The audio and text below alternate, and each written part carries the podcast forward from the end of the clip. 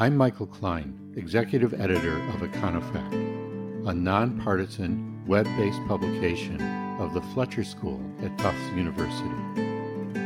At Econofact, we bring key facts and incisive analysis to the national debate on economic and social policies, publishing work from leading economists across the country. You can learn more about us and see our work at www.econofact.org.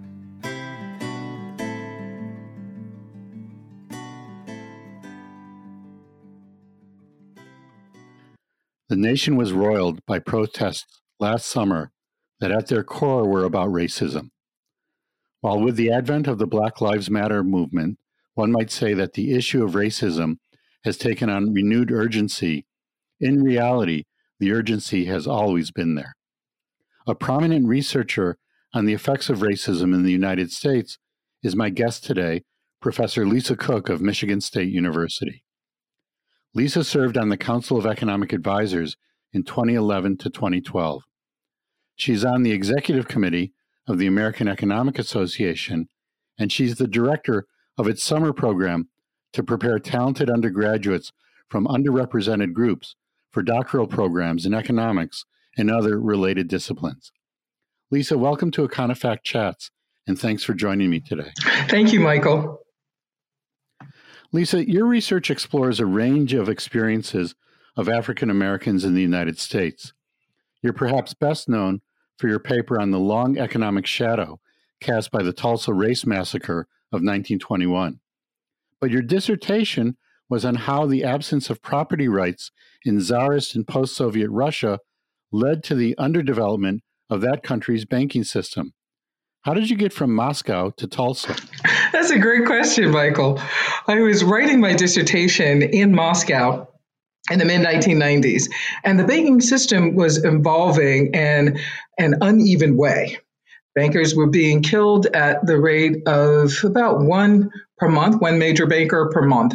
And I was interviewing both bankers and entrepreneurs to understand if a new banking system could arise out of the shadows of the former Soviet Union with credit allocated by the market.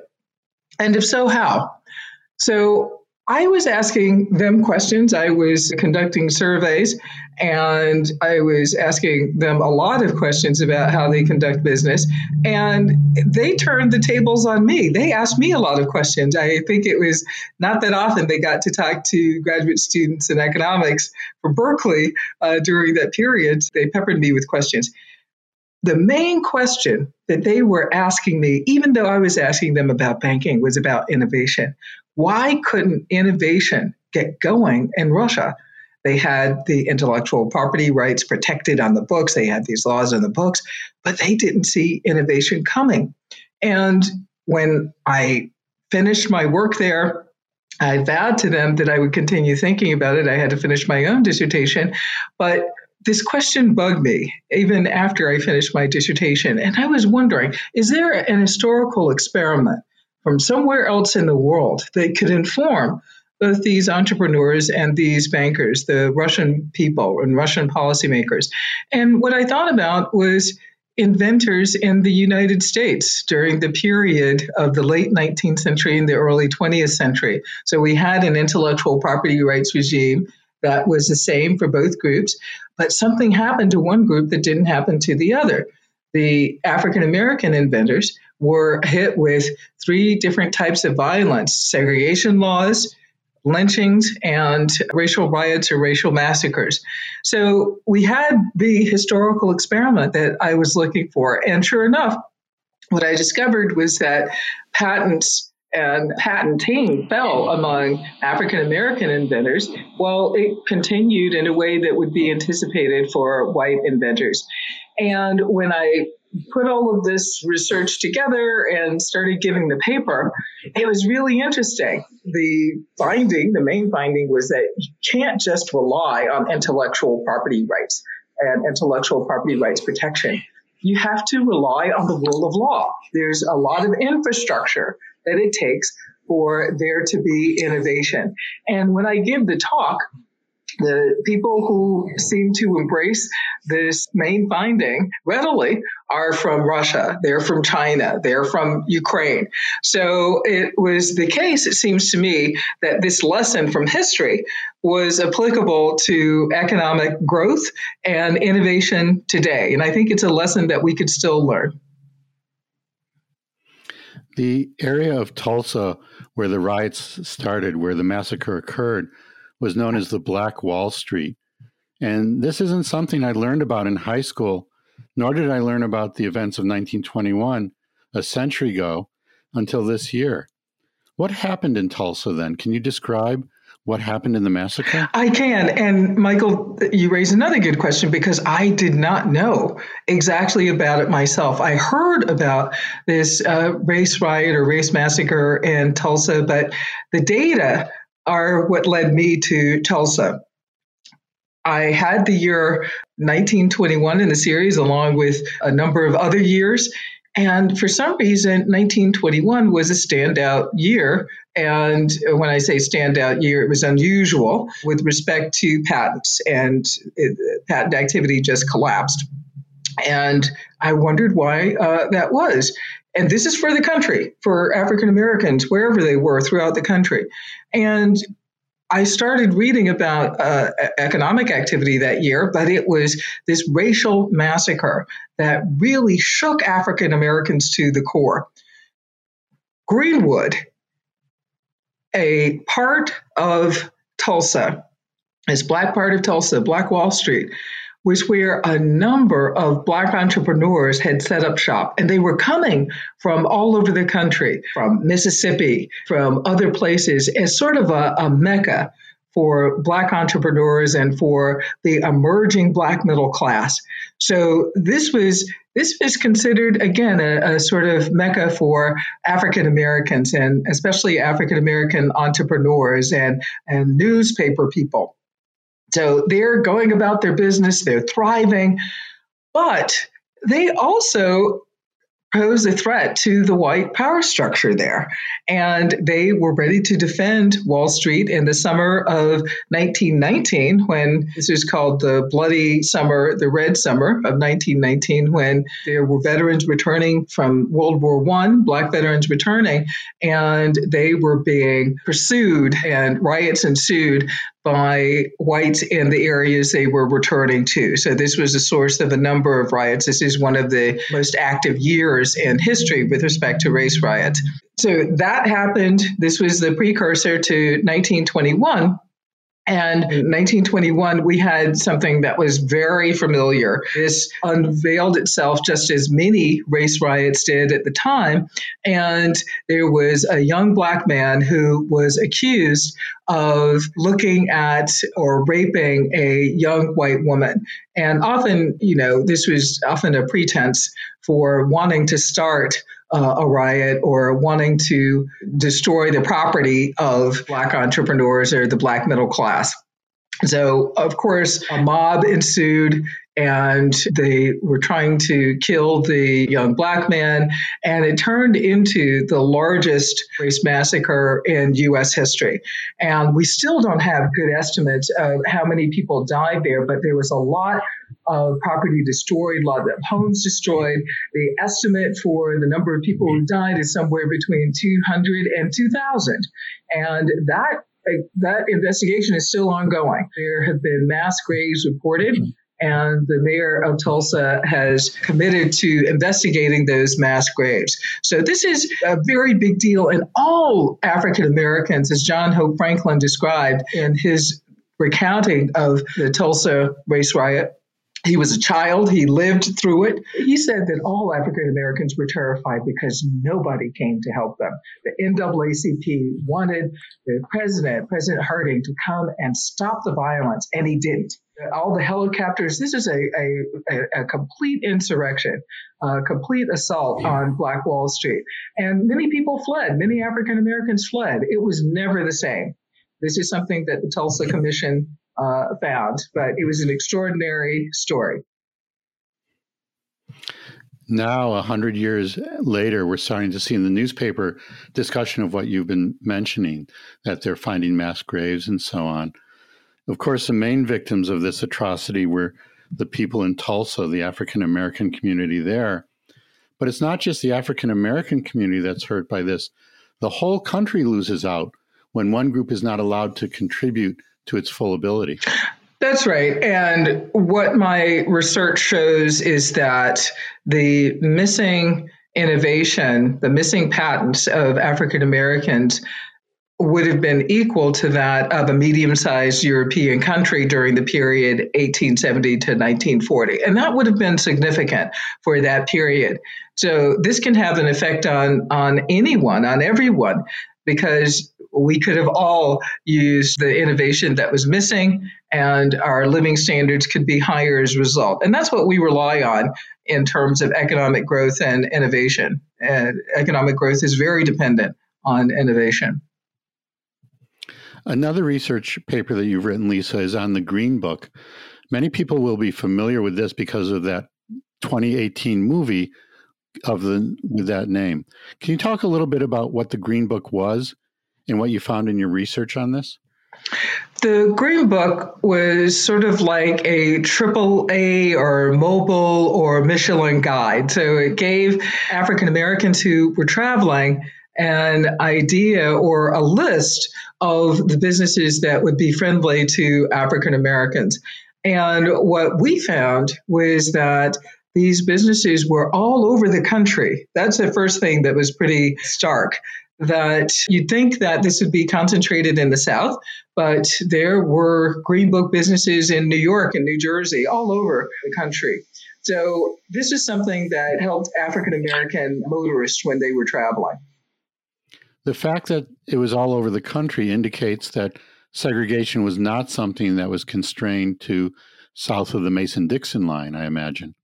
That's right. That's right. And we're looking at hotels in New York and New Jersey, as I mentioned. And what we're seeing is that the consumer tastes were the ones that were largely driving this phenomenon. So it wasn't just in the deep south. And we see segregation all over the country now. We see increased segregation all over the country now. So I think it has some lessons for for today. Yeah, I had discussion with Matt Kahn, who is looking at post industrial cities. And one of the striking things in our discussion was he pointed out that in the cities that he was looking at, there was increased racial segregation. Another paper that you've done shows the pernicious effects of segregation beyond the obvious ones of denying people their basic rights. It also affects people's perceptions of the other. You show this in a very disturbing paper about lynching.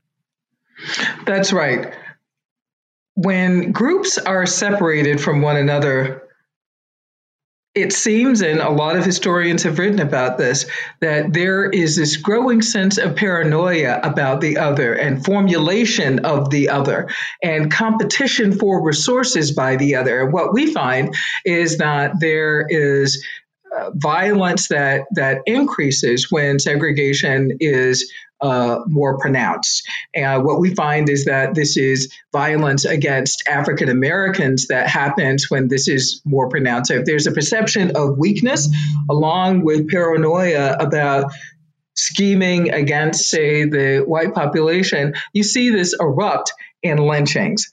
So I think that this is something that we should learn a lesson about today and try to mitigate segregation wherever we see it happening. So, this is really, really important stuff. And I'd like to go from the general to the specific a little bit now, Lisa, and discuss the issue of inclusivity and diversity in the economics profession itself. Your paper on the effects of the Tulsa massacre is now very justly well known. But there's a story behind the long delay you faced in publishing this paper, one that doesn't really reflect very well on the economics profession. What was the reaction of referees at journals and the anonymous reviewers of papers whose opinions the editors draw on to decide whether or not to publish a paper when you were first submitting it for review and consideration for publication? Their reaction was one of surprise and non understanding. And I think this comes from us, economists, not knowing enough economic history we don't have economic history as much as we used to in every graduate department. We're not teaching it enough. And I think that there was also an ignorance of the history of African Americans as a part of this country. And I think that we really need to have better training in that because a lot of the questions were about the history of the country. Like, what's a former slave? That was one of the questions that I got. And I couldn't believe that one of my colleagues was asking this question How did you miss that? How did you miss that in high school? How did you miss that in college? How did you miss it in graduate school? We were not doing a good job. So I, I really think that spoke to the state of the economics profession. Maybe we economists should have studied a little less math and a little more history. That's right. And as I said, you know, I didn't learn about the Tulsa race massacre in school. It was only this year on the 100th anniversary of it that we learned about it. Mm-hmm. Lisa, I also interviewed recently Fran Blau, who, as you well know, is a pioneering labor economist. And she mentioned that when she was coming up in the profession in the late 1970s, women faced a lot of barriers. Fran's daughter, Lisa Kahn, is also a prominent labor economist, and Fran thinks that by the time Lisa started her career, things had gotten a lot better. But there's clearly a lot more to be done. As I mentioned, you're on the executive committee of the American Economic Association, and you direct its summer outreach program to undergraduates from underrepresented groups. What's your view of the progress or lack of progress that's been made in the profession with respect to gender, race, and ethnicity? We have a lot more data about what's happening in the profession than we used to have. So Fran is right. On the one hand, things are, are better, but what we know about women in the economics profession is that their share was growing and then it stalled and then it started falling. And the same was true for African Americans. And what we're doing in American Economics Association, Economic Association Summer Program is to make sure that underrepresented minorities are exposed to and have the opportunity to prepare for PhDs in economics. Often, this is not presented to those students, and it's often not presented to women. So it turned out to be very interesting that we had uh, a very high share relative to economics departments, whether we're talking about undergraduates or, or, graduate students or professors, high share of Black women and Latinas in the program, in the AEA summer program. So I think that that provides us with some optimism. And certainly the conversation that the AEA climate study started in 2019 was something that got us all thinking about what we could do better. And now, for example, there is a website for best practices in the economics profession. I never thought I'd see that. Many people who are of my generation and older never thought that they would see a list of suggestions of what to do to make the economics profession more inclusive, but we really have to address the issues of sexual harassment, racial harassment, other things that diminish the free flow of ideas. The best ideas can't come forward if some of the people who were bringing ideas from many different quarters do not feel welcome there. The climate study that you referred to was conducted, I guess, about a year ago or so, and they surveyed thousands of economists about have you ever faced discrimination or feel um, that you've been punished for your gender, race, or ethnicity. That was an important move forward at first to gather data, which economists, you know, are used to doing. Um, and also, you just pointed out an example that is parallel to what you pointed out earlier about the Tulsa massacre. Then when people are not allowed to participate, it's not only those people who suffer, although they probably suffer the most, but the general group suffers as well. In the case of the Tulsa massacre, the entire economy suffered because of a people of talent not having an opportunity. And likewise, in the economics profession, we as a profession suffered because of the limits that were placed on people inadvertently or advertently um, through this. Econ- economics is not often seen as very welcoming to women and to minority students. And in another podcast, I had Justin Wolfers and Betsy Stevenson on, and they discussed their new principles textbook, in which they made a very strong effort to have the book be more inclusive. Can you talk a little bit more about the efforts to recruit people from underrepresented groups to economics in general and through the summer program that you've already mentioned a bit? Certainly, I can. And before I do that, I want to thank my friends Betsy and Justin for undertaking this endeavor. And I also want to thank others in the economics profession who are really working on this, like Paul Krugman and Robin Wells, and their textbooks also have been seeking diverse representation and uh, women of underrepresented minorities. And the summer program seeks to do the same to recruit students from underrepresented groups. Because one thing that we know is that they are often turned off by these textbooks that only reference white men or only have images of white men making economic decisions. And what we know is that the economy is much more diverse than that, and that there are many different people contributing to the economy to consumer spending, to other parts of the economy who are entrepreneurs who are consumers. So we needed to have much more representation. And the economics program and the summer program, what we try to do is to expose students to many different people who are contributing to the profession, who are working on the economics of health, who are working on the economics of education, who are working on macroeconomics and, and finance, the entire gamut. And what they can see is somebody doing the research that they would like to do who looks like them. And I think that this is one of the biggest boosters that there's some representation, there's somebody who has done it before, and they could also do it. Not everybody looks like them, and that's fine what we're trying to do is show the entire gamut of research and the entire gamut of possibilities and try to get them to be interested in this wide variety of questions that we pursue in economics. Well, Lisa, this is really important work that you're doing, and I thank you for that. And I also thank you very much for joining me today and talking about your research and your efforts, very laudable efforts to make economics more inclusive. The pleasure was all mine. Thank you for having me.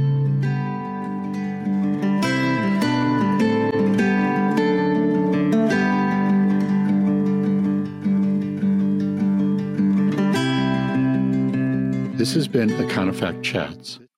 To learn more about Econofact and to see the work on our site, you can log into www.econofact.org. You can subscribe on our site to our newsletter that will let you know when we publish new memos and new podcast episodes. Please feel free to share this podcast and our memos with friends, colleagues, and on social media. Econofact is a publication of the Fletcher School at Tufts University. Thanks for listening.